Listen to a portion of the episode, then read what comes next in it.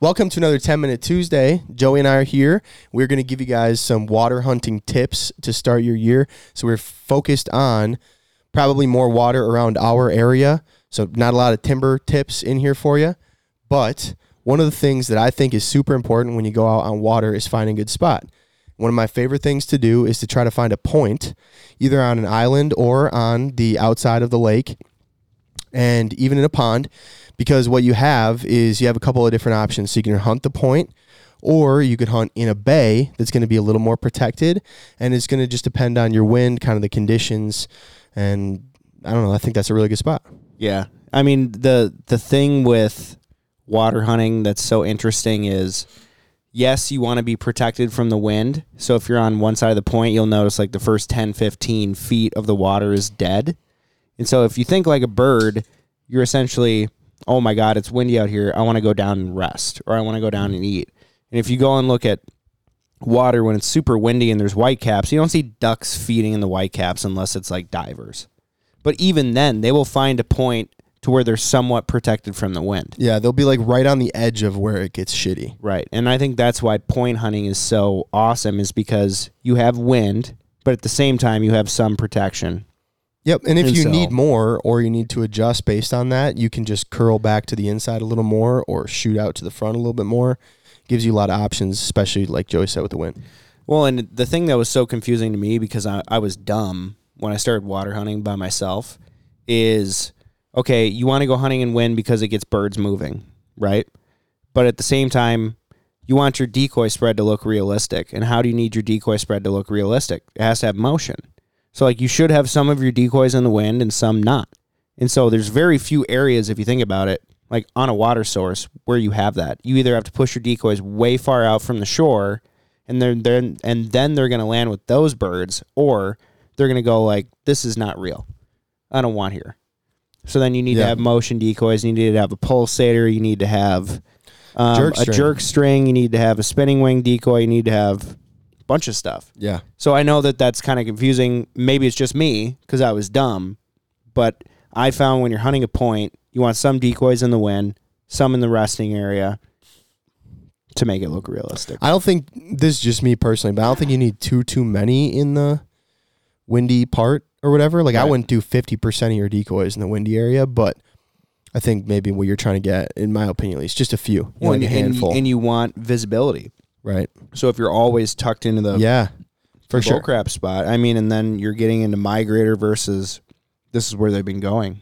Yeah, So there's a lot of aspects to it and details that I feel like get overlooked quite a bit. Oops. oopsie. Oops. I got a phone call. That's my beat. Is it important? no, You sure? Yep. I'm sure. Um, all right. Sorry about that, Joey. My bad. Wow. Get a little pissed off. Why don't you hit the So- TV or something? So you know what I'm saying? spots. Um, yeah, that's a good one. Another thing that I think uh, could be super helpful is, at least for me, uh, play the shadows, right? So, like in the beginning of the day, you know, sometimes depending on where you're hunting, you're in the shadows, it's dark out, and you can be a little bit closer to the edge. But as the sun comes up and you are now exposed in the sun, don't hesitate to take two or three steps back in the reeds. I feel like when I Oh. first started hunting too, I'd hunt too close to the edge.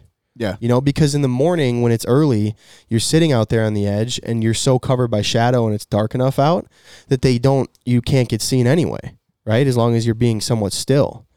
But then as the day gets on and the sun comes up, like you do have to like step back into those reeds, like make it a point to just think about that cuz you'll you get caught and it'll be like the first good flock as soon as the sun's up and you're like at the edge of the reeds and they Why see didn't they you. work? Yeah, exactly. Why didn't they work? Why did they flare it 48 yards? Yeah. You know? Yeah.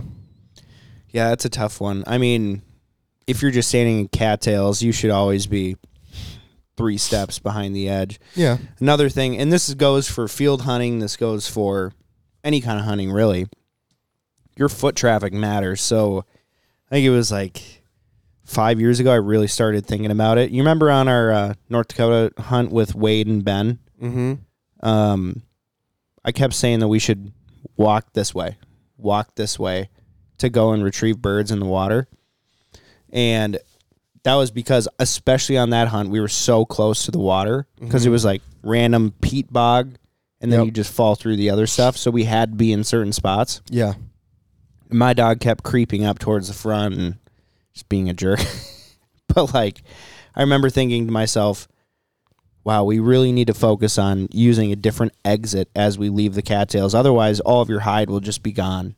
Yeah. like, yeah. An hour into the hunt, especially if Yeah. you're going out to retrieve the birds and stuff. It's tough. So you really need to rely on the natural hide and not trash it as you're hunting.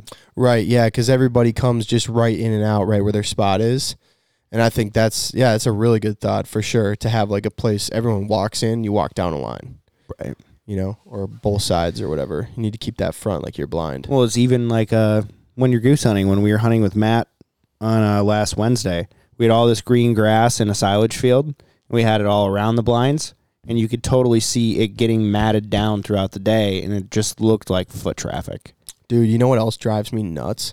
Now that you like said that, not really water related, unless you're somehow hunting an A-frame or panels or whatever.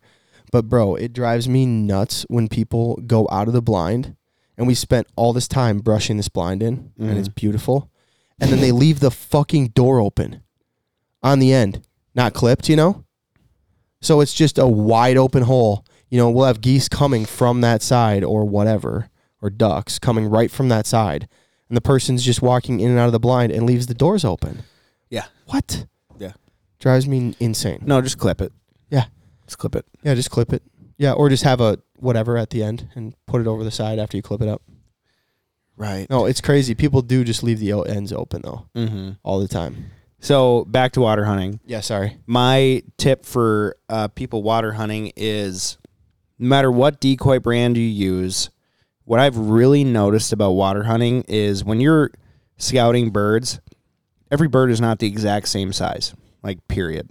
And so when you're looking at all these different decoy brands, you have like a brand that only has rester ducks and then they have um, an upright. Like those are the only two positions. When you look at ducks on the water, they are doing all sorts of stuff. And each duck is a different size. So when we started Midwest Flyways, we were testing out all these different decoys to see who we wanted to work with, Mm-hmm. right? And when we threw those spreads, I always felt like we did really, really well because we had hardcores, we had dive bombs, we had G and H, we had Avians. we had Tangle free. Tanglefrees. We had like Yep. literally every brand Everything. out there, and I felt like birds would key in on certain because we wouldn't um, put them all in one place. We wouldn't throw the Tanglefrees over here and the avians over here and dive bombs over there, but they would key in on a certain bird, and each flock would do something different. And I kind of kept a mental tally of like they're really liking the smaller decoys today. You know, they're really liking uh, the oversized magnums Yeah. today. Why? They're really liking the black ducks today. Like they're it's an overcast day and they are just keying in on that darkness on the water. So the black duck is the duck to go with. Yeah. You know what I mean? I just noticed that. So my tip for you is to use every kind of decoy out there, size, shape, position. That's a huge one for me too, is they're not all just looking exactly the same. But I'm kind of a weirdo when it comes to water hunting. I have a lot of superstitions and I throw out at least one uh, Avery Yeah, GHG tell us some of your spoonie, superstitions. The Avery GHG spoonie. I don't know why. Birds love it and they land on it. It's pintail or uh, um, spoonie. Mm-hmm. I think it's the white. Yeah. I don't know, but I'm just superstitious about it. I would always try to throw at least one in my spread. Yeah. every time. Yeah. Yeah, it was very weird. Yeah. People would always give me shit. But no, I think I think we should do another ten minute Tuesday, like a part two on this, just because Yeah. there's so much that goes into water hunting. But thank you guys so much for watching this ten minute Tuesday. If you have any others that you want us to do, like little tips and tricks that you're for trying to figure out, let us know in the comments, and we'll do that one.